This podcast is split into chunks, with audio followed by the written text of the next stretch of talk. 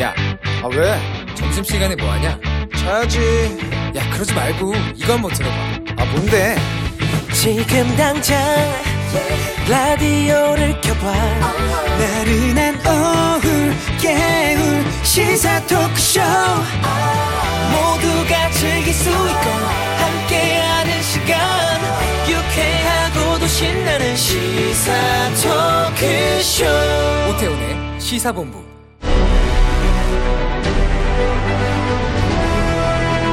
김철민의 본부 뉴스.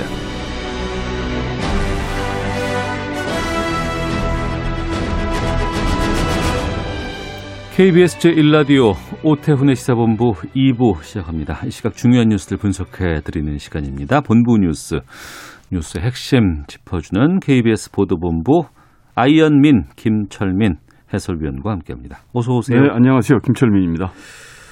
어, 신규 확진자 이렇게 되면은 1.5단계 가야 되는 거 아닌가 걱정이 지금 되네요. 그거를 방역 당국이 고민을 하고 있습니다. 예. 오늘도 신규 확진자가 143명, 닷새째 세 자릿수죠. 예. 그리고 지금 지역 발생이 128명입니다. 지금 20일 만에 최대치로 나왔고요. 음. 수도권은 하루 평균 지역 발생 확진자가 지금 102명으로 100명을 넘어섰습니다. 네. 수도권 수도권이지만 또 비수도권도 지난주까지는 하루 평균 확진자가 23명이었는데 지금 이제 이번 주 들어서 33명으로 늘어났거든요. 네. 지역 발생. 그래서 지금 전국적으로 그 천안, 아산, 그다음에 원주, 순천 빼고는 다 이제 1단계인데 네. 이 1단계 기준이 수도권은 100명 미만, 그다음에 비수도권은 30명 미만이거든요. 음. 근데 이게 지금 기준을 다 지금 그 지역도 지금 33명 정도 이번 주 확진자가 하루 평균 나오는 상황이라서 네, 네. 이 거리두기 단계를 좀 선제 지금 이 격상을 시켜야 되는 거 아니냐 이런 음. 고민을 방역 당국에서 하고 있는데 네. 뭐 경제적인 측면 이런 것까지 다 고려를 해야 되는 상황이기 때문에 음. 지금 방역 당국 고심이 깊어지고 있는 상황이고 그래서 지금은 현재는 네 개 지자체만 지금 1.5단계로 격상이 돼 있는데 이걸 더 늘려야 될지 수도권에만 좀 더 올려야 될지 이 부분에 대해서 고민을 하고 있고요. 지금 이제 마스크 착용 의무 조치가 시행이 되는데 지금 계도 기간 중이고 이제 본격적으로 과태료 부과는 아직 안 하고 있거든요. 내일부터 한다. 내일부터 이제 예, 예. 과태료 부과를 하는데 그래서 어 내일부터는 파- 이제 마스크 착용 안 한 분들에 대해서는 어 일단 마스크 착용을 해달라고 이제 안내를 하고 예. 그 안내 조치에 불응을 하면 바로 음. 이제 10만 원 과태료 물리, 물리게 된다고 오늘 방역 당국에서 오전에 브리핑이 있었습니다. 예.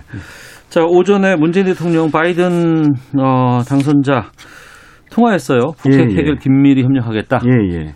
오늘 오전 9시부터 10, 15분 정도 이제 바이든 당선이 나오고 통화를 직접 했습니다. 네. 대통령께. 어, 그래서 이제 그 주로 통화 내용을 보면 이제 한미 동맹을 미래 지향적으로 잘 발전을 시키자. 그다음에 한반도 비핵화라든지 한반도 평화 정착을 위해서 긴밀히 소통하자 이렇게 이제 문재인 대통령이 얘기를 했고 이에 대해서 바이든 당선인은 북핵 문제 해결을 위해서 긴밀히 협력하겠다 이렇게 이제 응답을 했습니다. 네. 그리고 이제 그, 이- 그 북핵 문제와 별개로 코로나19 대응, 그다음에 기후 변화 문제 이런 글로벌 현안에 한미 간의 양국 간의 협력을 확대해 나가자 이렇게 약속을 했고요. 특이한 점이 그 바이든 당선인이 코로나와 관련돼서 언급을 했는데요. 네. 한국하고 미국이 같은 날 코로나 확진자가 이제 처음 발생을 했다고 그래요. 아, 그랬습니다. 기억납니다. 네, 예, 네. 예, 예. 그랬는데 지금 그 대응하는 당국의 대응이 한국하고 미국이 이 대응 조치가 이 달라져서 지금 음. 이 환자 발생 추이가 확연하게 이게 차이가 나지 않습니까? 그래서 이 한국이 매우 훌륭한 그 대응에 대해서 굉장히 경의를 표한다. 네. 본인도 내년 이제 1월에 새 행정부 출범 때까지 코로나 19 억제에 음. 최대한 노력을 하겠다 이렇게 이제 어, 예, 발언을 했다고 합니다. 네. 그래서 이제 그 통화를 마치면서 내년 1월에 취임을 하면 신속 조속한 시일 내에 직접 만나서 음. 정상회담을 하자 이렇게 양국 정상이 합의를 했습니다. 네. 예. 코로나 때문에 지금 소상공인 자영업자들 많이 힘듭니다. 그렇죠. 예. 래서 이제 이제 임대료 예. 어, 내기 버겁다고 했을 예, 때 예. 아, 이 깎아주고 또 예. 감면해주고 막 이런 분들이 있으면 착한 예. 임대인이라고 그렇죠. 했거든요. 이분들 세제 혜택 주는 거를 예, 연장한다면서요? 예. 이게 이제 그 임대료를 자발적으로 인하해주는 착한 임대인들 이분들에 대해서는 현재 그 임대료 인하의 50%를 소득세, 법인세에서 이제 세액 공제를 해주고 있거든요. 예. 이 조치가 이제 이- 올 연말까지인데 음. 아, 이거를 내년 6월 말까지 6개월도 연장하겠다 이렇게 이제 홍남기 경제부총리가 오늘 오전에 비상경제 중대본 회의에서 이렇게 발언을 했습니다. 그래서 네. 이런 착한 임대인에 대한 세제 지원뿐만 아니라 그 소상공인 정책 자금을 지원을 해주는데 이 지원 대상에 착한 임대인들도 포함을 시키겠다. 이래서 이제 금융 지원도 어, 확대를 하고 그 다음에 그 이제 국유재산이나 그 지자체가 갖고 있는 그런 건물에 입주해 있는 소상공인들 네. 이분들에 대한 임대료 감면 조치도 내년 6월까지 더 6개월 연장하겠다. 음. 그래서 이제 그 소상공인들의 가장 큰 경영 애로사항인 임대료 부담 이, 이 부분을 완화해주기 위해서 6개월 더 어, 조치를 한시적으로 연장한다 이렇게 오전에 발표를 했습니다. 네. 서울시 공무원 간첩 조작 사건 피해자 유성 씨 예, 국가를 상대로 소송 냈는데 이겼어요. 예, 1심에서 이제 손해 배상을 하라 이렇게 그 판결이 났습니다. 오늘 네. 오늘 서울 중앙지법 민사합의 30일부에서 난 판결인데요. 이 유우성 씨 사건이 이제 2013년도 사건이죠. 이 네. 당시에 유우성 씨가 이제 탈북 그 북한 이탈 주민인데 그 2011년부터 서울시의 계약직 공무원으로 근무를 하고 있었는데 당시 국정원에서 그 이 유우성 씨가 탈북자들 정보를 북한 국가안전보유부에 넘겨 주고 있다 이렇게 해서 이제 국가보안법 위반 혐의로 고발을 했고 이래서 네. 구속을 했었죠. 그래서 이제 당시에 그유 씨가 북한 중국의 국경에 출입한 기록, 음. 그다음에 그 유 씨 동생 여동생의 진술 이런 거를 증거 자료로 제출을 했는데 네.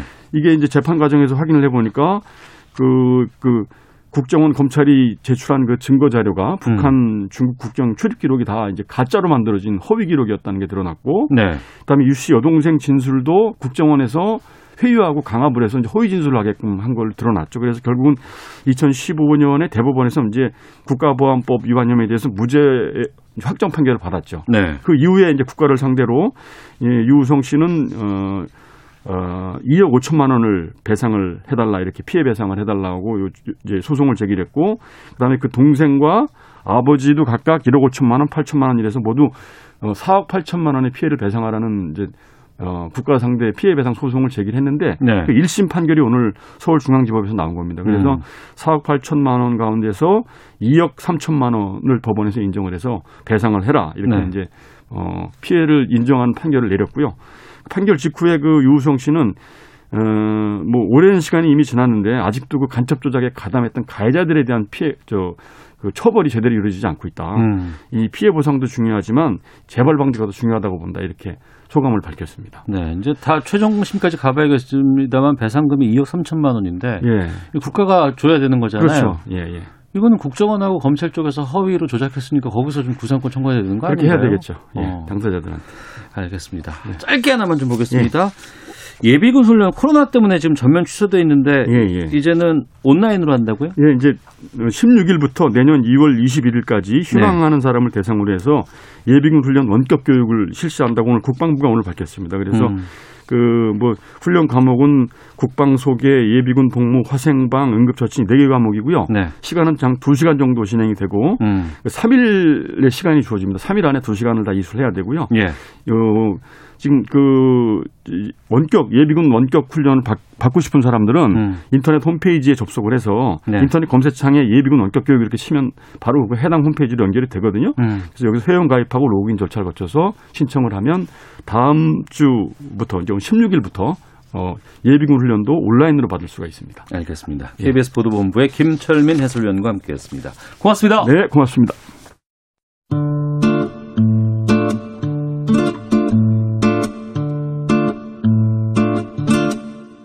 오태훈의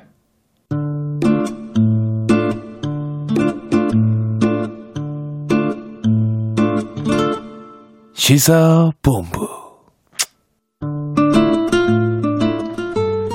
네, 1시 9분 지나고 있습니다. 시사본부 청취자 여러분들의 참여 기다리고 있습니다. 샵 9730으로 의견 보내주시고요. 짧은 문자 50원, 긴 문자 100원, 앱 콩은 무료입니다. 팟캐스트와 콩 KBS 홈페이지를 통해서 시사본부 다시 들으실 수 있고 유튜브에서 일라디오 혹은 시사본부 이렇게 치시면 영상으로도 방송 만나실 수 있습니다. 촌철 살인의 명쾌한 한마디부터 속 터지는 막말까지 한 주간의 말말말로 정치권 이슈를 정리합니다. 각설하고 더불어민주당 최민희 전 의원 나오셨습니다. 안녕하십니까? 안녕하세요. 불굴의 희망 최민희입니다. 네. 국민의힘 이준석 전 최고위원도 함께하십니다. 안녕하십니까? 네, 안녕하십니까. 예. 어, 어제 오전에 한길 리서치 조사 조사 기회를 먼저 제가 좀 얘기를 하고 그리고 이제 두 분과 좀 말씀 나누겠습니다.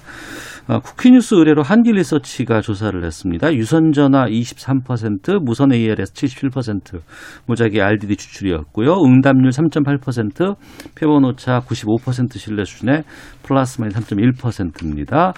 어, 보다 자세한 내용은 중앙선거 여론조사 심의위원회 홈페이지를 참조하시면 되겠고요. 윤석열 총장을 둘러싼 정치권 공방이 상당히 뜨겁고 또 이런 어, 대권 주자 1위라는 여론조사가 나왔습니다. 관련된 인서트 좀 듣고 두 분과 본격적으로 말씀 나누겠습니다. 검찰총장이 대전지검을 다녀간 지 불과 일주일 만에 이런 수사들이 전격적으로 이루어지고 있는데 각하 처분을 했던 것을 어, 정치 야망을 드러낸 이후에 에, 표변해서 그렇게 하는 것은 정치적 목적의 수사다. 검찰을 정치로 뒤덮는 어, 이런 사태에 대해서는 대단히 유감스럽게 생각하고요. 정치를 하려면 음, 사퇴를 하는 것이 마땅하지 않나. 검찰이 손 놓고 있는 것이 오히려 바로 기- 직무유기이고 이 같은 검찰의 수사를 방해한다면 이것은 바로 직권 남용이라 생각합니다. 네, 어, 양기대 더불어민주당 의원 또 추미애 장관, 엄태영 국민의힘 의원의 발언을 들으셨습니다. 차기 대권 주제 여론조사에서 윤석열 총장이 오차 범위 내에서 이낙연 대표와 이재명 지사를 앞섰습니다. 이 조사는 11월 7일부터 9일까지 전국 만 18세 이상 남녀 1,022명 대상으로 했다고 하는데요. 이 결과 어떻게 보셨어요? 최민희 의원님. 그러니까 우선 뭐이 이 조사 결과 그 표 보시면 예. 국민의힘 후보가 없어요. 예, 없어요. 예. 네. 뭐 이런 결 조사가 있나. 어. 그리고 또 이 조사 묻는 과정에서 보면 예. 이게 이 한길 리서치가 지난번에 10월에 조사를 할 때는 그냥 여야 후보를 물었어요. 네네. 근데 이번에는 여야 후보를 묻고 그리고 나서 합쳐서 또 물은 거예요. 그런데 음. 또 물을 때 어, 지금 가장 유력한 국기 국민의힘 후보가 사실 원희룡 지사, 네. 예, 오세훈 어. 전 시장 이렇잖아요. 그분들을 예, 예. 다 뺐어요. 어. 그러면 그 지금 야권 후보로 이 설문조사에 들어간 건 뭐 안철수 무소속의 홍준표, 홍준표. 안철수 아. 두 분뿐이에요. 예, 예. 이거는 좀 그게 유- 그 어쨌든 이상합니다. 그냥 음. 이상해요. 평가를 못 하겠습니다. 음. 예, 그게 하나 있고 그 다음에 또 하나는 또 하나의 현상은 이 여론조사 결과를 보수 수구 언론이 대서득필해요. 음. 그리고 심지어 진보적이었다는 H 신문까지도 뭐 거의 윤석열 대망론식의 보도가 됩니다. 네, 네. 네. 그러니까 지금 이 상황은 2007년 MB 때 선거가 흘러가는 그 방향과 음. 거의 유사하다고 생각합니다. 그런데 저는 이거 하나는 확실해요. 여론조사할 때 윤석열 총장을 야권 후보군에 넣는 경우 네, 넣고 예. 있습니다. 이거 예, 예. 현실이잖아요. 어. 근데 오늘 김종인 위원장이 정부 여당 사람이다 그 사람은 이렇게 얘기를 해요. 어. 그러니까 그렇죠. 공무원이니까. 예, 그래서 네. 저는 윤석열 총장이 선택을 할 시기가 왔다 이렇게 봅니다. 그러니까 어. 기왕의 대권 후보 일인데 예. 어, 옷 벗고 나와서 음. 어, 정치를 하시든가 아니면 여론조사 기관에 나 정치 안 한다 네. 하던가 둘 중에 하나를 택해야 될 시기가 왔다. 음. 그리고 뭐 정치하면 어떠냐 저떠냐는 그건 뭐 저는 판단 유보. 네. 그다음에 중요한 건 지금까지 흐름은 그동안에 우리가 정치 검찰, 정치 검찰 이런 얘기 많이 들어왔잖아요. 음. 그런데 지금 상황은 그런 얘기를 하도 듣다 보니까 네. 현직 검찰총장이 기왕에 정치 검찰 욕 먹을 거면 내가 한번 그냥 정치의 중심에 서자 음. 이런 결심을 하신 게 아닌가 예. 그런 판단입니다. 예. 이준석 전 최고께서는 어떻게 보셨어요? 윤- 윤석열 총장의 이제 지지율이라는 것이 네. 이제 사실 그 아까 최 의원님 말씀하신 것처럼 오세훈, 유승민, 원희룡 이런 분들 다 빼고 나가지고 이제 한 조사기 때문에 음. 야권표 몰아주기 형태로 나온 것이다. 네. 이 점에 대해서 동의하고요. 다만 기성 정치인 중에서도 그래도 대권 후보까지 지냈던 홍준표 대표가 그 조사에서 6%대를 제가 받은 걸로 알고 있는데 네, 네. 그에 비해서도 세네 배 많은 표를 받았다라고 하는 지지를 음. 받는다고 하는 것은 의미가 있는 수치이다. 의미가 있는 수치다. 이렇게 생각하고 저는 이게 왜 의미가 있느냐를 보면요. 사실 윤석열 총장은 지금까지 저희 국민의힘에서 탄핵 이후에 탄핵에 대한 찬반 때문에 지지층이 많이 갈려가지고 그 안에서 이제 이 지금 윤석열 총장이 받은 것처럼 20% 이상 득표하는 후보가 나오지 못했었거든요. 아, 예, 예. 야권 내에서도. 그렇죠. 예, 근데 예. 이제 저는 그래서 처음에 윤석열 총장의 정치 인출 가능성을 묻는 사람들이 있을 때마다 탄핵이라는 문제에 있어서 주도적인 역할을 했던 탄핵을 단순히 한 정도가 아니라 감옥에 집어넣은 사람인데 음. 이분이 과연 보수 중에서 태극기 부대 핵심 코어의 지지를 받을 수 있겠느냐라는 얘기를 계속 했거든요. 예, 예. 이번에 조사 결과를 보면은 결국 이렇게 어 야권 후보들이 좁혀지면은 그럼 그 안에서 결국에는 어 강경보수에 속하는 사람들도 윤석열 총장에게 지지를 보낼 수 있는 부분이 있구나라는 어. 걸 이번에 확인하는 게 되는 거고요. 예. 근데 이게 윤석열 총장에 대한 어쨌든 그 탄핵에 대한 문제가 해금이 됐다고 하는 의미는 뭐냐면은 아까 언급됐던 다른 주자들 오세훈, 유승민 그리고 원희룡 이런 분들 음. 원래 저번에 바른정당 만들 때 바른정당으로 가셨던 분들이거든요. 그러네요. 예, 그랬던 예, 분들이기 예. 때문에 이분들도 사실 지금까지 뭐 능력이 좋은 분들임에도 불구하고 탄핵이라는 테두리 안에서 항상 배신자 담론이라는 것들 고생했던 분들인데 윤석열 총장이 이렇게 앞장서서 이제 알을 깨버리면은 음. 그 안에서 이제 탄핵을 넘어선 경쟁이 펼쳐질 수 있는 장이 열린다. 이 정도를 좀 긍정적으로 평가하고 싶습니다. 음. 좀 약간 뭐 그런 희망이 조금 섞였다고 봐야죠. 아니 결과론적인 겁니다. 오히려 이건 희망이 예. 예. 우선 탄핵에서 해금됐다 이거 판단할 수 없습니다 이번 조사로. 그러면 홍준표 대표나 안철수 후보가 얻은 표 설명이 잘 안 되거든요. 그래서 이번 조사는 저는 어. 어, 기법으로 볼 때 너무 독특한 기법이고 예. 의도적인지 비의도적인지 아, 제 유승민 전 의원을 뺐는데 사실 유승민, 오세훈 그리고 원희룡 이 세 분을 의도적으로 뺀 것 같아요. 제 음, 느낌은. 음. 그러니까 이건 별 의미가 없다. 네, 네. 그리고 어 저는 그러니까 그런데 의미가 있는 건 1등 한 거다. 음. 어, 그런데 이 상황에서 가만히 있을 거냐 윤석열 네, 네, 네. 총장은 음. 어, 이상하잖아요 공무원이 음. 그것도 야권 후보로 네. 그러면 이분은 국감 때도 보니까 국민의힘이 그냥 총력을 다해서 네. 윤석열 총장을 사수하는 것처럼 보이더군요. 음. 그리고 뭐 그 수구 보수 언론을 앞세워서 그 조국 전 장관 때 그 가족을 비난했던 것과는 반대 논리로 네. 막 윤석열 총장 옹호하더군요. 음, 음. 그러니까 이런 상황에서 응답하셔야 하지 않을까 네, 그 네. 세력에 이렇게 저는 어, 생각합니다. 그래서 뭐 저는 한 여론조사 아, 당분간 한 한 달 뭐 이런 여론조사 또 나올 수 있다고 생각합니다. 예, 예. 왜냐하면 지금 이 문제 제기를 하고 있잖아요. 왜 야권의 유력 후보들을 뺐어? 어. 그거에 응답해서 또 무슨 여론조사 하지 않겠습니까? 음. 뭐 그렇게 뭐 보면 되겠죠. 그런데 중요한 건 역대 어느 검찰총장이 현직에서 네. 정치하냐고 물어봤을 때 답안 하고 음. 주자로서 살아 있고 네. 이런 일이 있었습니까? 이건 이- 이미 검찰의 정치적 중립은 윤석열 총장이 깨버렸다. 음. 명백하게 야권 편향적 태도를 보이고 있다. 이건 명백해졌다고 생각해요. 아, 이러한 여론들의 결과는 결국에는 정치적으로 편향되어 있는 검찰이 것을 증명한 것이다. 그거 이미 그러, 그리고 일련의 그 수사의 방향들이 예. 지금 그런 의심을 사기에 충분하다. 음. 네, 그렇게 봅니다. 원래 나 정치 안 해요라고 했던 사람들이 정치를 하기 위해서 각자 이제 명분을 만들고 또 네. 계기를 만드는 과정들이 다 있습니다.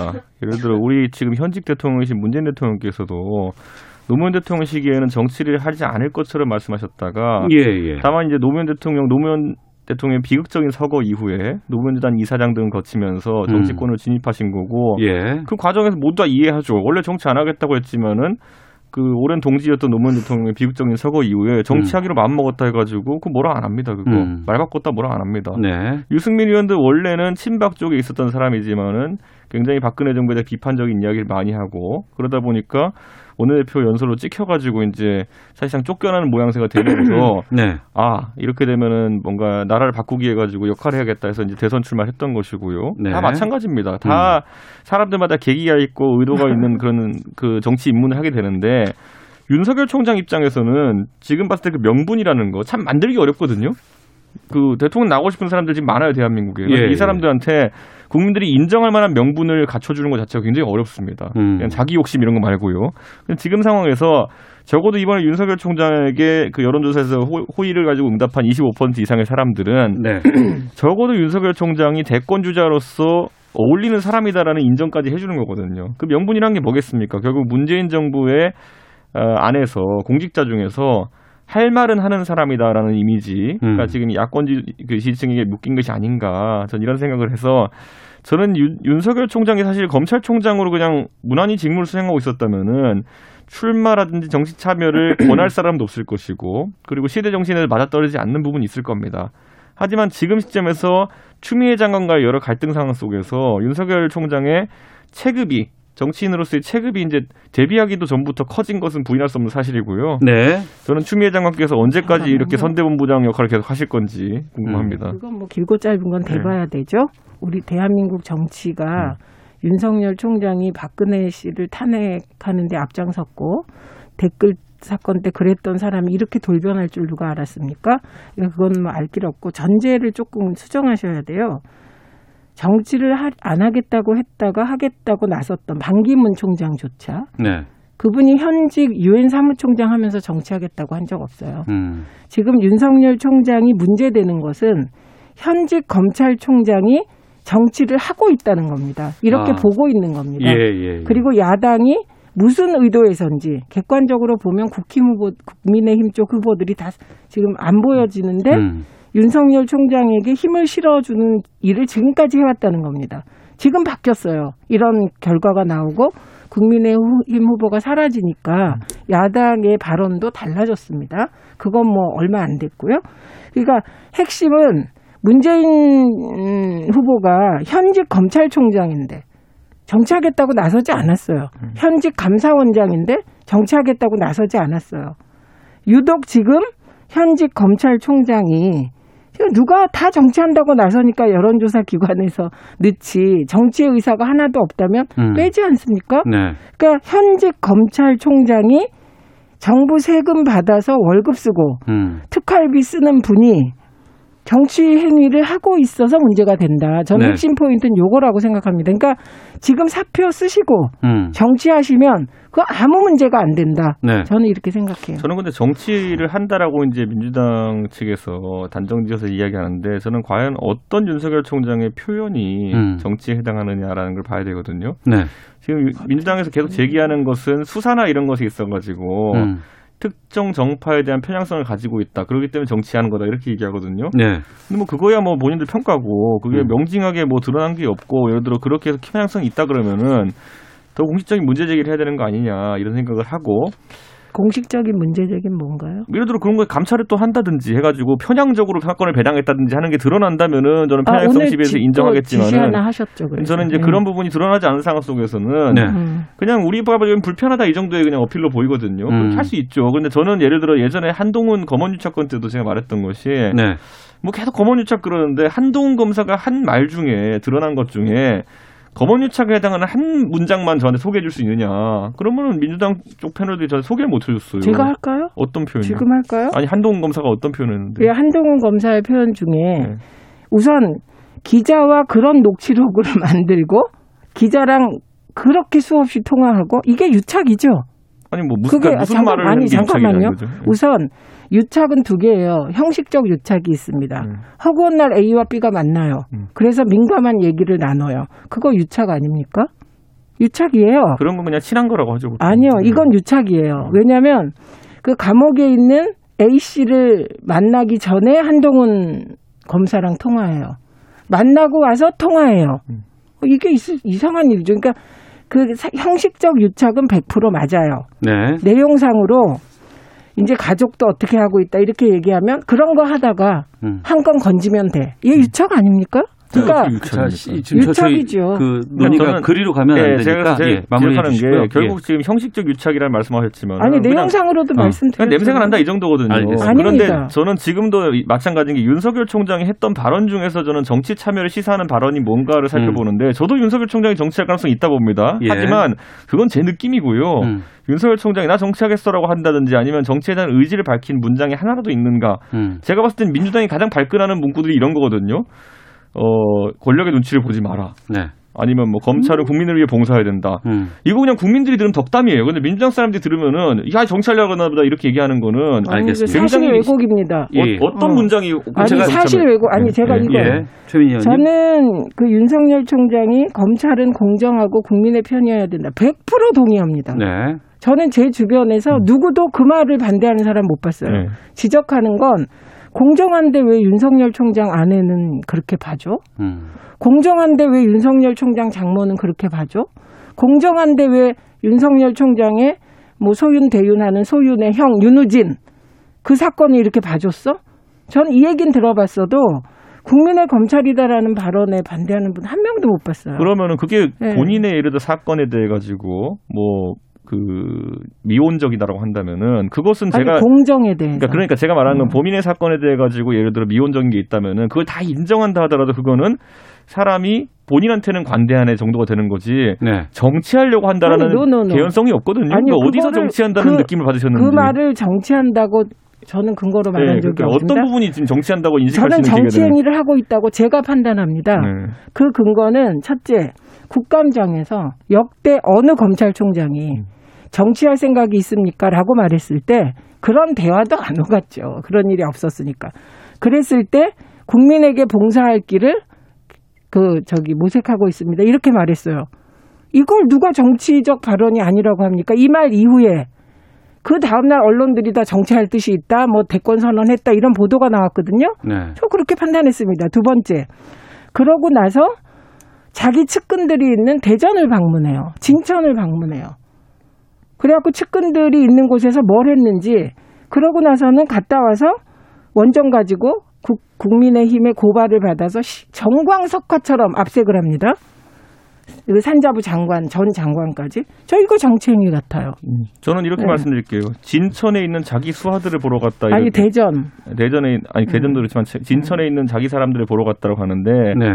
그건 추미애 장관이 그 윤석열 사단을 많이 쫓아내서 거기에 있는 분 한동훈 검사 같은 분도 있는 거고요. 거기가 법무연수원 아닙니까? 가가지고 법무연수원에서 강의를 하기 위해 진천 간 것이지 날 잡아서 그 사람들 만나러 간 게 아니잖아요. 아니 하필 하필 이 시점에 왜 그렇게 하필 합니까? 누가 법무연수원을 진천에다 지어놨고 거기다가 왜 한동훈을 유배시켰습니까? 유배라니요. 지금 한 이게 우리가 봉건 시대에 삽니까? 그리고 인사발령을. 인사발령을 했는데 검찰에 대해서 그걸 유배라고 표현합니까? 그럼 한동훈 검사는 언제나 특수부에 있으면서 그런 검찰의 요직을 누르면서 출세해야 되는 대한민국의 무슨 특별한 선민입니까? 그러면 여기서 제가 그건 말이 예, 됩니까? 그 보통 예, 좀- 보통 그런 법무연수원을 발령나는데 알겠습니다. 수사권을 예. 박탈하는 거는 한직이라고 보통 표현하고요. 아니 한직에 갈 수도 있죠. 자, 얼마나 이렇게 제가 검사가 한직에 질문을 두 분께 가는데. 공유 드리겠습니다. 네. 그러면 지금 이제 지금 경- 검찰총장의 임기는 내년이면 끝나거든요. 그러면 정치를 할 것인지 한다면 음. 언제 하겠다고 선언을 할 것인지에 대해서 좀 예상, 예상을 좀 해주시면 좋을 것 같습니다. 예상 못하죠. 어. 이, 이- 그 이렇게 예측 불가의 검찰총장을 못 봤기 때문에 예, 예. 기왕에 저는 이런 조언을 드리는 겁니다. 어, 원래 물 들어올 때 노져와야 되잖아요. 네. 이 여론조사 1위가 음. 이게 뭐 그 계속 고정불변이 아니잖아요. 네. 그러니까 이렇게 물 들어올 때 빨리 나와서 노저으시라. 음. 저는 이런 어, 제안을 드리는 겁니다. 그리고 네. 현직 검찰총장이 이렇게 모호하게 하시면 안 된다. 어. 네. 저는 중간고사냐 기말고사냐의 문제다 이렇게 좀 보거든요. 네. 중간고사는 서울시장 선거, 기말고사는 대권인데 음. 저는 뭐 중간고사에 만약 윤석열 총장이 그 전에 나온다고 해가지고 서울시장 후보가 될 것이라는 생각을 하지 않습니다. 네. 어, 그렇지만은 어쨌든 지금 그 정계 개편이라든지 이런 것도 가능한 부분이거든요. 이 정도 대선 지지율이면 그런 부분을 염두에 두고 움직일 가능성은 있다 이렇게 음. 보지만은 제가 아까 말씀드린 것처럼 이거는 당연히 정치하는 정치 평론가들이나 호사가들이 예측에 당하는 부분이지 윤석열 총장의 어떤 발언에서도 본인이 정치하겠다라고 확인해 준 부분이 없고 뭐 퇴임 이후에 국민을 위해 봉사하겠다 이거는 검찰총장이 아니라요 일반적인 부장 검사 하는 사람들도 퇴임하면 정치하고 싶어 하는 사람 많아요. 그러니까 퇴임하고 나가지고 어떻게 할지는 저희가 사전에 판단할 부분은 아닙니다. 갑자기 마음을 이제 다 잡아가지고 네. 무료 법, 법률 봉사 봉사단체 만들 수도 있어요. 그뭐 아니, 가능성은 그 낮아 지금- 보이지만은 그러니까 그런 것들이 우리가 속단해서 미리 예단해서 이렇게 치주할 수 있는 부분은 전혀 아니 아닙니다. 그러니까 그 이채구가 본인의 말을 본인이 지금 부정해 버렸어요. 음. 아니, 저는 할 거라 생각한다니까요. 아니 그러니까 제가 근거를 대라고 했을 때 국회에서 검찰총장이 어, 국- 국민에게 봉사할 길을 찾아보고 있습니다. 이 말은 정치하겠다는 뜻으로 모두가 해석했다는 거예요. 음. 그게 정치 행보다. 근데 지금 그 본인도 그 인정한 거잖아요. 아니, 그러니까 저도 이걸 생각할 뿐이지 거기 예, 문제 예. 삼을 만한 발언은 전혀 아, 아, 닙니다 알겠습니다. 그거는. 예, 아니, 충분히 문제? 이해합니다. 예. 네, 네. 3253님이 윤 총장 임명권자에게 부담 주지 않기 위해서도 스스로 사직하면 어떨까 생각하지만 내년 보선 끝난 후에 가서야 사퇴할 것 같은 예감 듭니다라고 의견 주셨고 9729님은 정무직 총장에게 그런 걸 묻는 것부터가 우리 정치의 수준을 보여주는 거라고 생각합니다라는 의견 주셨고 0871번께서는 어, 지지율 오르는 게 사실입니다. 이걸 누가 만들었습니까? 추 장관과 추미애 장관 편도 민주당이 만들었습니다. 가만히 내버려두면 퇴임하고 사라질 일물을 하루가 멀다 하고 언급하니 이 사단이죠라는 의견도 보내주셨습니다. 자, 각설하고 살펴보고 있는데요. 헤드라인 뉴스 듣고 기상청 교통정보 확인하고 와서 두 분과 계속 말씀 이어가도록 하겠습니다.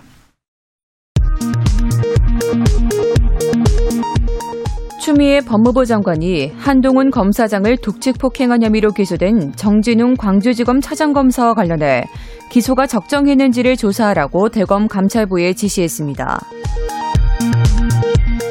정의당 김종철 대표가 중대재해기업 처벌법 제정 논의를 위해 더불어민주당 이낙연 대표와 국민의힘 김종인 비상대책위원장에게 회동을 제안했습니다. 국민의당 안철수 대표가 야권을 혁신적으로 재편하고 혁신된 야권이 정권을 교체하는 수밖에 없다며 야권 재편론을 거듭 주장했습니다. 지난해 자산 5조 원 이상 대기업 집단의 내부 거래 금액이 약 200조 원에 이르는 것으로 집계됐습니다. 이 가운데 150조 원은 상위 10대 집단에서 발생한 거래였습니다. 지금까지 헤드라인 뉴스 정원 나였습니다. 이어서 기상청의 강혜종 씨 연결합니다. 네, 먼저 미세먼지 농도에 대한 정보입니다. 서울이 지금 시간 평균 1세제곱미터당 49 마이크로그램, 경기 44 마이크로그램, 세종 39 마이크로그램 등으로 나쁨 단계를 보이는 곳이 꽤 있습니다. 경기, 세종, 충남은 일시적으로 오늘 나쁨 수준을 보이겠습니다. 내일도 역시 수도권과 충북, 세종은 나쁨 단계 되겠고요. 그 밖의 지방은 미세먼지 농도 보통 단계를 유지하겠습니다. 오늘도 전반적으로 맑겠습니다. 다만 오늘 저녁 부터 내일 오전 사이에 중부지방 구름이 많이 끼겠고 내일 오전 한때 중북부 지방으로 빗방울이 떨어질 수 있겠습니다. 오늘 서울의 아침 최저 기온 4.5도였는데 오늘 낮 기온 17도까지 오르겠습니다. 대전, 전주 19도, 광주 20도 등 15도에서 20도 분포로 거의 20도에 수렴하겠습니다. 일사량이 적진 않겠습니다. 예년보다 기온이 높겠고 내일 서울의 아침 기온은 8도, 낮 최고 기온 조금 더 올라서 18도로 계단식으로 기온이 오르겠습니다. 일교차가 크니까 건강 관리에 유의하셔야겠습니다.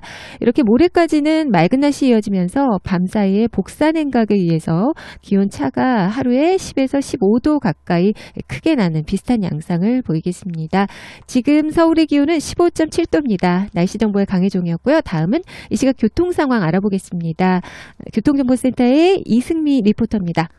네, 이 시각 교통 상황입니다. 서양고속도로 목포 방향으로 화성계소 부근 1차로에서 승용차 관련 사고를 처리하고 있습니다. 비봉부터 5km 구간이 정체가 되고요. 서해대교 3차로에선 작업을 하면서 서평택부터 10km 구간이 막히고 있습니다. 경부고속도로 서울 방향으로 기흥 부근 5차로와 갓길에서 비탈면 보수 작업을 하면서 기흥 동탄 부근부터 정체가 되고 있는데요. 기흥 동탄 부근에서는 조금 전 승용차 관련 사고도 있었습니다. 중부고속도로 하남 쪽으로는 남이천 부근 사고 정리됐고요. 이 꽉 막혀있던 차들도 빠르게 속도 회복을 하고 있습니다. 서울시내 분당 수서로 청담대교 방향으로 고장난 차가 있는데요. 수서를 못 간 3차로에 지금도 승용차가 고장으로 서 있고요. 복정에서 수서 쪽 가는데 5분 이상 걸리고 있습니다. KBS 교통정보센터였습니다.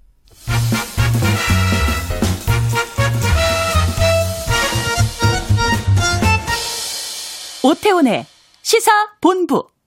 네, 각설하고 최민희 더불어민주당 전 의원, 이준석 국민의힘 전 최고위원과 함께하고 있습니다. 앞서 윤석열 검찰총장 얘기를 상당히 많이 했는데요. 그럼 이런 상황에서 지금 그 여권 쪽의 대선 주자들, 어, 행보, 또 어떻게 보실지 좀 말씀 듣고 다음 주제로 가겠습니다. 어떻게 보세요? 지금 이낙연, 이재명 주 양대 축이 있었고 또 이제 정세균 총리 얘기가 또 가끔씩 좀 나오는 것 같고 서울시장 건너뛰고 박영진 의원이 대권 도전한다 뭐 이런 의지가 좀 나온다고 하는데 그냥 뭉뚱그려서 같이 한 번씩 말씀 듣고 다음 주로 하겠습니다. 다른 최민희 건 의원님. 뭐 얘기할 게 없고 예. 박영진 의원은 민노당 대변인을 한 거예요. 그러니까 네. 언론이 무슨 말을 해야 받아준다는 걸잘 알아서 네. 이분이 주로 보면 여당을 욕을 합니다. 음. 이분이 국민의힘 쪽을 잘 얘기를 안 해요. 네, 왜? 네. 그거는 민주당 의원들이 다 하는 거거든. 음. 그러면 안 받아줘요. 그런데 민주당 의원들이 여당을 대- 욕하거나 대통령을 욕하면 언론이 잘 쓰죠. 써줍니다. 예, 예. 그래서 이분이 언론에 주로 등장한 게 유시민 아. 뭐 욕하거나 뭐 이런 겁니다. 그러니까 그 생리를 잘 알아요. 이분이 대권 나온다고 이러니까 또 우리가 박용진이라는 이름을 입에 올리지 않습니까? 예, 예. 예, 저는 또 그런 경험이 있습니다. 제가 국회에 있을 때 문재인 대표 시절에 어떤 기자가 와서 제가 문재인의 측, 문재인 대표의 측근으로 알려진 제가 문재인 대표에 대해서 한마디만 음. 비난해주면 네. 일면 탑입니다. 이렇게 노골적으로 얘기를 어, 하더라고요. 어. 근데 그렇게 뉴스거리가 된다. 네, 그래서 어. 일면 탑이다. 그러니까 그거를 가장 잘 이용하시는 분이죠. 그런데요. 여의도에는 300명의 국회의원이 있으면 300명의 대권 프로젝트가 굴러가기 때문에 네. 뭐 그냥 뭐 그냥 너도 나도 음. 뭐 뭐나 뭐나 다 대권 선언하면 다 언론이 다뤄주지 않습니까? 네. 그래서 뭐 지켜봐야죠. 네. 이준석 전 후보께서는요. 저는 이제 이낙연, 이재명 그리고 최근에 이제 김경수 지사까지 언급했다. 김경수 지사가 지난주에 판결 때문에 다소 이제 뭐 이번 선 네네. 대선에는 좀 참여가 음. 불가능해졌다라는 해석이 나오고 있는데 저는 이둘명 갖고는 좀 부담스러운 부분이 있을 겁니다 선거에서 네. 지난 대선을 생각해 보면 민주당에서 문재인이라는 주 후보 하나와 음. 그리고 그 당시에 이재명, 안희정이라는 두 후보가 있었기 때문에 네. 그 경선이라는 대선판이 음. 상당한 어, 흥행을 할 수 있었던 것이거든요. 예. 나름 이제 친노 대표성을 가진 문재인 음. 대통령과 그리고 이제 같은 친노 계열이면서도 충청도에서 기대치가 높았던 안희정 지사 그리고 또 뭔가 이제 다른 스토리가 있는 이재명 지사 뭐 이렇게 붙었기 때문에 흥행이 됐던 네. 음. 건데 지금 이낙연 대 그 이재명이라고 한다 이렇게 되면은 저는 PK가 빠진 판에서 호남대 수도권 구도로 갈 가능성이 있다 이러면은 네. 근데 그런 것들은 근데 굉장히 분열적인 그런 구도가 될 수 있는 거거든요. 아. 그래서 그 경선이나 이런 것이 끝난 다음에도 통합이 잘 안 될 수도 있어요. 그러다 음. 보니까 자연스럽게 그 처음에는 김경수 지사, 지금은 다른 어떤 제3 후보에 대한 갈구가 커지지 않을까 저는 그런 생각을 하고 있고요. 네. 저는 뭐 박용진 의원이 대선 출마하겠다 그러면 저는 뭐 부정적으로 볼 일이 없다 이렇게 보는 것이 음. 어쨌든 그 지난번에 유치원 3법으로 인해 가지고 상당히 젊은 세대에게 인지도와 인기가 높아진 그런 인물이고 지난 총선에서 서울 강북 지역에서 이제 최고 득표를 했습니다. 네. 그렇기 때문에 득표력도 어느 정도 검증된 부분이 있고 하기 때문에 해볼만 하다. 하지만은 누가 봐도 비주류 중에 더 비주류거든요, 여기가. 음. 그렇기 때문에 민주당 경선에서 유의미한 결과를 낼 수 있을지는 제가 잘 모르겠습니다. 이분이 독특해요. 네. 그 민노당에서 민주통합당 때 그 야권 통합 운동으로 들어왔다가 음. 민주당의 제일 오른쪽에 있는 김한길 대표 밑에서 일하고 네. 그랬다가 다시 김종인 위원장의 최측근이 되어 있거든요. 예. 그러니까 되게 드라마틱한 여정을 갖고 계신 분이죠. 음. 네. 자, 어, 정의당의 21대 국회 1호 법안이 중대 재해기업 처벌법인데요. 이 법이 지금 상당히 큰 관심을 좀 받고 있습니다. 관련된 인서트 듣고 두 분과 말씀 나누겠습니다.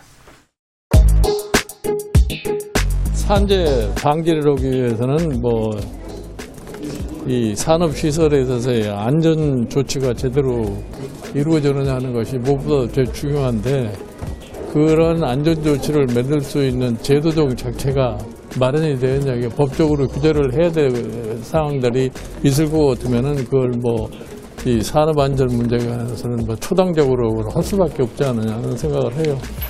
중대재해기업처벌법은 산업재해뿐 아니라 세월호 참사, 가습기, 살균제 참사와 같은 기업의 탐욕과 잘못에 의해 벌어진 시민재해를 포괄하고 있습니다. 생명과 안전을 경시하는 기업의 문화, 다단계 구조로 위험과 함께 어, 그 책임도 외주화하는 문화를 바로잡고 또 다른 김용균을 막을 수 있는 법을 만들기 위해 최선을 다했다는 말씀도 함께 드립니다. 네, 어, 국민의힘 김종인 위원장 또 더불어민주당 우원식 의원 목소리 들었습니다. 중대재해기업처벌법 지금 분위기로는 뭐 민주당도 정의당 정의당 마찬가지고 또 국민의힘까지 다 하겠다는 지금 상황이 돼버렸어요. 이렇게 21대가 변화가 될 수 있는 아니죠. 어. 저는 김종인 위원장께서 예. 한국형 기본소득 그리고 5.18 3법, 공정경제 3법 등에 이제 되게 긍정적인 말씀을 해주셔서 기대를 했는데 하나도 안 되잖아요. 음.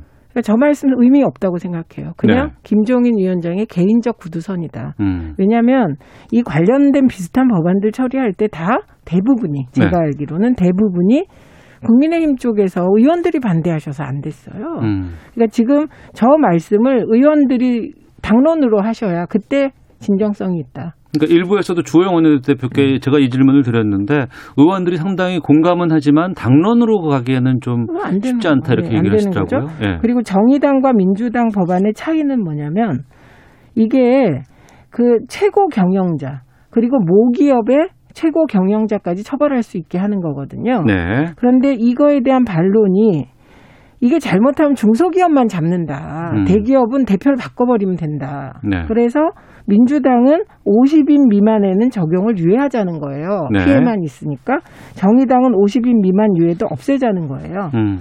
그러니까 이걸 가지고 이제 정의당이 민주당 이중대라는 말 듣기 싫어서 이게 먼저 그 김종인 비대위원장하고 먼저 연대에 나섰잖아요. 근데 이게 무슨 말이 안 되는 행동입니까? 그 내부 사정 다 알면서 음. 이 법안 논의 과정 보시면 그래서 정의당은 지금 민주당 이중대라는 표현이 듣기 싫어서 국민의힘 이중대라는 비난을 자초하고 있지 않나 그렇게 생각합니다. 최민희 의원께서는 내부 사정이 다르다고 말씀하셨는데요. 네. 저는 어쨌든 뭐 김종인 위원장이 본인의 트레이드마크가 재벌 개혁하고 그리고 또 경제 민주화이다 보니까 네. 이쪽에 관해서는 뭐 구호만 있는 것이 아니라 음. 과거부터 몇십 년 전부터 실적이 있는 그런 분이죠. 네. 근데 이제 다만 문제는 아까 최민희 의원이 언급하신 것처럼 지금의 당내 이제 영남 의원 위주의 그 국민의힘에서는 사실 굉장히 보- 전통적인 보수적 관점에서 이런 어, 입법이 이루어지고 있기 때문에 이걸 설득해내는 게 김종인 위원장의 과제이긴 합니다. 지난번에 이제 공정거래법 같은 경우도 그렇고 지금도 이제 다소간에 좀 마찰은 있을 것이다 이렇게 보는데 저는 결국에는 이런 어떤 정책적인 변화를 시도하는 모습. 왜냐하면 정강 정책이라는 걸 저희가 바꿨거든요. 네. 정강 정책은 당의 헌법과도 같은 것이기 때문에 음. 정강 정책 정신에 맞는 입법을 해야 되는 게 당의 운명인데 지금까지 그러지 못했어요. 저희가 여당이던 시절에서는 청와대가 하명하는 것들을 많이 입법해야 됐던 것이고 네. 야당이 된 뒤에는 지금 아까 말했던 것처럼 뭐 탄핵이나 이런 것 때문에도 노선 갈등이 심했고 그러다 보니까 입법 과제에 있어가지고 정책적 색깔을 드러내지 못했거든요. 네. 그러다 보니까 저는 이게 하나의 과제로서 수행하는 중이고 저는 그 결국에는 이런 어떤 변화를 위한 시도에 대해 가지고 선거를 통해 성적표가 나왔을 때 우리 당의 의원들도 변화를 좀 보일 것이다. 예를 들어 김종인 위원장의 이런 좌클리가 표현되기도 하고 중도화가 표현되기도 하는 이런 정책들 아니면 지금까지 보수 진영에서 잠깐 방기하고 있었던 노동에 대한 측면 이런 것들을 부각시켜가지고 선거에서 공약화하고 이래서 좋은 결과가 나온다면은 당연히 그쪽을 따라올 수밖에 없는 게 정치인들의 그런 어떤 숙명이다. 저는 네. 이렇게 보고 음. 이번에 어쨌든 저희 국민의힘도 내부 논의를 하지만은 50인 이하 사업장에 대해서 적용을 유예하자는 것에 대해서 민주당과 정의당의 이견이 지금 있는 상황인데 네.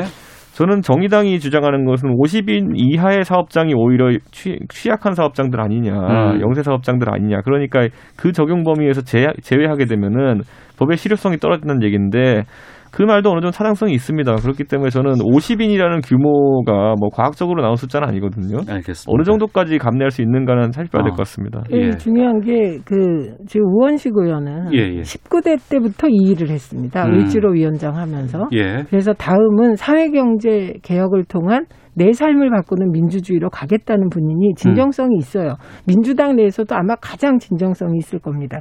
근데 지금 말씀하신 대로라면 이 법 될 것 같은데요. 그러니까 강론에서 차이가 좀 있, 있지만 어찌됐건 간에 그 이 중대재해기업처벌법 그 전에는 20대 뭐 김영균 씨 그때 뭐 다 아셨잖아요. 네. 김영균법 통과될 때도 이게 대통령께서 조국 전 수석을 국회에 음. 출마시키 아, 저, 출석시키는 조건으로 그 야당을 설득할 정도로 야당이 반발이 많았거든요. 근데 알겠습니다. 지금 뭐 아니라니까 너무 좋습니다. 예. 예. 5767님이 최민희 의원님, 어, 전 의원님 항상 느끼지만 논리 정연한 말씀 참 공감합니다 라는 의견 주셨고요. 파라나 97님은 이준석 최고 화이팅. 오늘 두 분 토론 재밌었습니다. 목요일만 되면 기다려지는 코너입니다. 저도 항상 기다리고 있겠습니다. 각설하고 마치도록 하겠습니다. 두 분 오늘 말씀 고맙습니다. 네, 감사합니다. 고맙습니다. 오태훈의 시사본부는 여러분의 소중한 의견을 기다립니다. 짧은 문자 50원, 긴 문자 100원의 정보 이용료가 되는 샵 9730, 우물정 9730번으로 문자 보내주십시오. KBS 라디오 앱 콩은 무료입니다. KBS 라디오 오태훈의 시사본부. 지금 여러분은 대한민국 라디오 유일의 점심 시사 프로그램을 듣고 계십니다. 네, 사회에 존재하는 다양한 이슈에 대해서 가감 없이 우리 생각을 표현하는 시간입니다. 세상의 모든 리뷰 김선영 문화평론가와 함께합니다. 어서 오세요. 안녕하세요. 네. 어, 어, 벌써부터 이렇게 다사다난한 한 해였다 이런 얘기가 나오나요? 이게? 그렇죠. 결산 기사들도 슬슬 나오고 있어요. 아, 이제 여- 아, 하긴 11월 이제 중순이니까 네. 서서히 이제 또 12월 되고 그러면 한 해를 빛냈던 인물 얘기하고 그렇죠. 뭐 가장 충격적인 뉴스 뭐 네. 이런 것들 막 하는데 선정 작업에 들어가죠. 예. 근데 다 코로나19가 관련되잖아요. 네. 이제는. 올해는 빼놓고 얘기할 수가 없죠. 어. 그런데 그런 여러 가지 것들 가운데 네. 중요한 이슈로 네. 이 뉴스를 하자라고 하셨어요. 네. 이제 방송계에서 네. 가장 좀 중요한 의미가 있는 뉴스로 꼽아본 게 네. 올해 9월부터 어, 지상파 3사 메인 뉴스에서 수어 통역 서비스를 시작을 했어요. 네. 음. 이게 역대 최초거든요. 네, 그러니까 TV 어, 오른쪽 하단에 이제 그렇죠. 그 어, 동그라미 화면 수어 안에 서비스를 하죠. 네. 예, 예, 예. 그 이게 그 이전까지는 그러니까 안 하고 있었다라는 얘기잖아요. 네. 그 사실 바로 직전까지 어떤 상황이었냐면 올 여름에 8월에 그러니까 집중호우가 굉장히 길어지면서 네. 수해 피해가 엄청났잖아요. 네, 네. 근데 물난리 났죠. 네, 예. 그때 민원연이 이 보도에 대해서 8개 방송사의 저녁 종합 뉴스를 조사를 했는데 네. 단 한 건의 보도에서도 수어 통역 서비스가 실시되지 않았어요. 어. 그러니까 그 정도로 좀 이런 정보에서 네. 장애인들이 굉장히 소외되어 있었는데 음. 이제 이번에 9월부터 이렇게 실시를 하게 된게 네. 어떻게 보면 굉장히 좀 장애인 인권에 대한 어떤 일부 진전이라고 할 수가 있어서요. 음. 네, 이 뉴스를 꼽아봤습니다.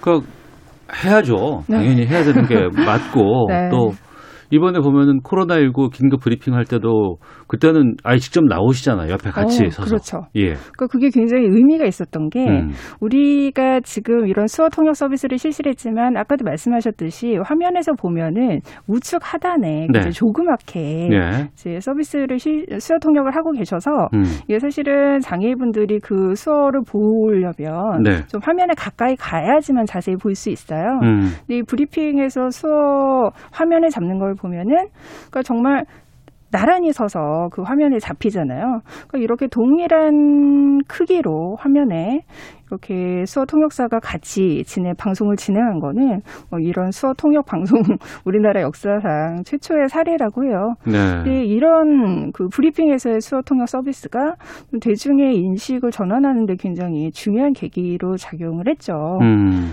이런 정보에 있어서 꼭 필요한 언어구나라는 인식을 하게 된 계기가 됐죠. 당의예요. 이거는 네. 당연히 해야 되는 것이고. 그렇죠.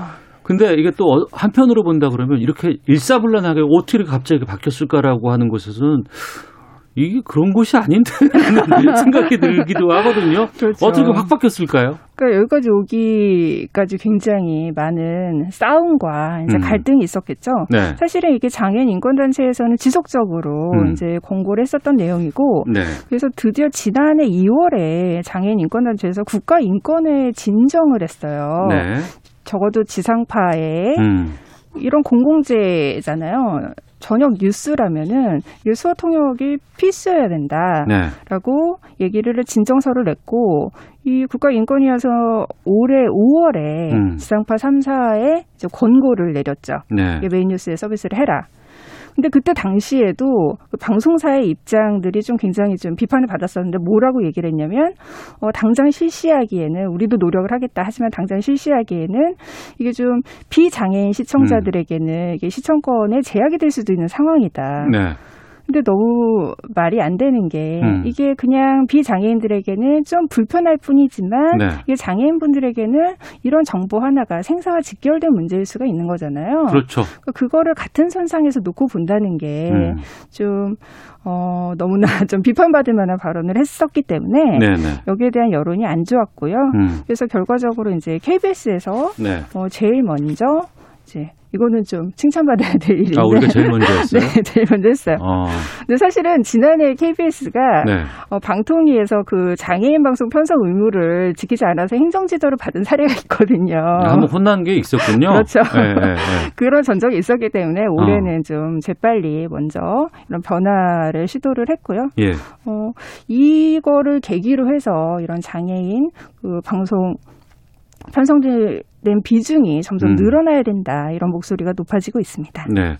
그 코로나 브리핑 수어 서비스 하시는 분들은 마스크를 쓰지 않습니다. 네, 맞아요. 그 네. 이유도 이제 다 있잖아요. 그렇죠. 그리고 이제 검은 옷을 입는 이유라든가 네. 마스크를 쓰지 않는 이유는 네. 이제 수어를 전달할 때 방해가 될 수 있기 때문에 맞습니다. 그리고 이제 표현 네. 자체가 다 하나의 그 언어기 때문에 그렇죠. 근데 이제 그런 것들이 이제 이해가 되는 것이 이제 우리가 이제 아좀 바뀌고 있구나라는 맞습니다. 그런 네. 변화의 상황인데 네. 지금 어떻게 좀잘 정책되고 있다고 보세요? 반응은 어떻습니까? 어, 일단은 이런 실시를 한 것 자체에 대해서 굉장히 많은 그 긍정적으로 평가를 하면서도 이제 개선을 해야 된다라는 의견도 막 나오고 있죠. 네. 일단 가장 중요한 게 화면 배치 문제잖아요. 음. 가령 이제 서구의 선진국 같은 경우에는 사람의 시선이 이렇게 좌측에서 우측으로 이동을 보통 하기 때문에 네. 좌측에 상단에다가 음. 그 수어 통역 화면을 위치를 시키거든요. 아 위치가 그래요? 그럼 그렇습니다. 우리가 대각선 쪽이네요. 그렇죠. 제일 예. 먼저 그 수어 통역을 보게 되는 거죠. 어. 비장애인들도 예, 예. 그만큼 중요성을 인지를 하게 되는데 어. 우리나라에서는 이제 아무래도 우측 하단에 음. 그것도 이제 종 되게 조그맣게 이게 사실은 규정이 있어요. 16분의 1은 넘어야 된다라는 규정이 있어서 네. 음. 딱그 규정을 지켜가지고 이게 굉장히 작거든요. 네. 근데 이제 서구 선진국 사례를 보면은 거의 화면에 한 4분의 1 정도를 차지할 정도로 굉장히 좀 화면이 굉장히 커요. 우리나라 음. 수어 통역 화면을 보다가 서구의 화면을 보면 그래서 일단 크기도 좀 늘, 그 키울 필요가 있고요. 네. 네. 배치도 조금 음. 그 우선권을 좀 주는 게 좋지 않을까 이런 목소리들이 나오고 있습니다. 그런데 그러니까 제가 지상파에 소속되어 있는 네. 직원이니까 네, 왜 지상파만 해요? 딴 데도 다 해야 되지 않나? 그렇죠. 그러니까 지상파를 시작으로 예. 이제 다른 방송사들도 음. 이러한 수어 통역 서비스를 늘려야 되고 네. 사실 이게 수어 통역 서비스뿐만이 아니라 자막 서비스라든지 음. 또 음성 해설이라든지 네. 장애인을 위한 여러 가지 서비스들이 있거든요. 예, 예. 근데 그런 것들이 아직까지도 너무나 이제 기준을 충족시키지 못하고 있는 상황이기 때문에 음. 이제 그런 것들도 아직 개선해야 될 게 사실은 너무 많아요. 영화 쪽에서도 이런 것들이 상당히 의미가 있을 것 같은데 어떻습니까? 그런 움직임들이 좀 있나요? 그렇죠. 영화는? 어, 마침 네. 어제부터 서울 barrier free 영화제를 실시를 하는데 barrier free. 네. barrier라고 하면 장애물 뭐 이런 그렇죠. 거잖아요. 장애물을 없애자. 예, 예. 그러니까 이게 장애인과 비장애인이 함께 즐길 수 있는 영화제라고 예. 해서 이게 올해 벌써 10주년을 맞이했어요. 음. 이 영화제 같은 경우에는 이제 장애인을 위한 네. 그 자막은 필수고 음. 또 화면 해설까지 들도 이제 배우들을 직접 캐스팅을 해가지고요. 네. 또 유명한 감독분이라든지 배우들 이런 셀럽들이 이제 화면 해설을 특별히 음. 만들거든요. 네. 그래서 이런 작품들을 상영을 하기 때문에 어, 장애인들이 따로 보지 않아도 비장애인들과 장애인들이 함께 극장에서 볼 수 있는 거예요. 음. 그러니까 이런 기회들이 더 늘어나야겠죠. 네. 그리고 네. 어차피 지금은 코로나 상황이 뭐 내년에도 계속된다고는 하니까 네. 영화관 이렇게 많이 대중들이 밀집할 수 있는 공간은 좀 조심스러울 수밖에 없고 네. 그것 때문에 특히 이제 올 한해 이제 어, 아주 엄청난 성장을 거둔 곳이 이제 OTT 서비스라 아, 그래가지고 그렇죠. 네. VOD로 이제 콘텐츠 신청하는 네, 거. 네. 뭐 넷플릭스라든가 뭐 네. 왓챠 네. 그리고 뭐 웨이브. 네. 이런 쪽은 지금 이런 그 장애인 관련된 서비스가 어떻게 돼 있어요? 그 지금 방송에서 이제서야 이런 인식들이 확대되고 있는 수준이기 때문에 사실 네. 온라인 방송까지 이런 기준을 지키기까지는 음. 아직도 굉장히 많은 단계가 필요하거든요. 네. 사실 넷플릭스라든지 유튜브 같은 경우에는 음성 해설과 이제 자막이 동시에 음. 서비스가 제공이 되고 있어요. 네네. 왜냐하면 그 국가에서는 그게 의무거든요. 아 그래요? 네. 어. 그러니까 영국 같은 경우에는 이제 화면 해설과 자막이 모두 의무고요. 네. 미국 같은 경우에는 폐쇄 자막이라고 하죠. 어, 그 농인들을 위한 음. 그 일일이 동작까지 전부 다 지문에 넣어서 네. 만드는 그런 자막들이 의무예요. 아, 아, 네, 예, 예, 그런 예, 예. 온라인 콘텐츠에도 의무인데 천둥이 치면 천둥이 칩니다. 이렇게 그렇죠. 저- 적혀 네. 있는 자막들. 주인공이 예, 예. 앉는다 예, 뭐 예, 이런 예. 친절한 자막들도 들린다, 뭐 이런 그렇죠. 것들. 네. 예, 예. 그러니까 그런 것들이 필수인데 우리나라는 어. 아직까지 온라인 VOD VOD에는 예. 그런 의무 규정이 없기 때문에 음. 어, 웨이브 같은 경우에는 이제 폐쇄형 자막 이 없죠. 음. 그 웨이브는 이제 화면 해설 서비스는 하고 있는데 화면 해설 서비스는 없죠. 하지만 네. 어. 그 웨이브뿐만 아니라 국내 OTT 서비스는 네. 좀 넷플릭스에 비해서 음. 좀 그게 많이 부족한 상황이에요. 그 방송통신위원회 장애인 방송고시를 보면 네. 이게 종류가 여러 가지 있네요. 보니까 네. 자막은 100% 해야 된다 그러고 그렇죠. 화면 해설은 10%, 네. 이 수어 통역은 5% 이걸 의무적으로 규정하고 있다고 하는데 네, 이게 최소한의 기준인 거죠. 알겠습니다. 이 기준까지는 좀 우리가 최소한이라고 하니까 반드시 네. 좀 해야 되지 않을까 싶습니다. 또 공영방송 KBS가 이런 데는 또 앞장서야 되거든요. 네, 좀 알겠습니다. 변화를 바라겠습니다. 예, 김선영 문화평론가와 함께했습니다. 고맙습니다. 감사합니다. 시사본부 마칩니다. 내일 뵙겠습니다. 안녕히 계십시오.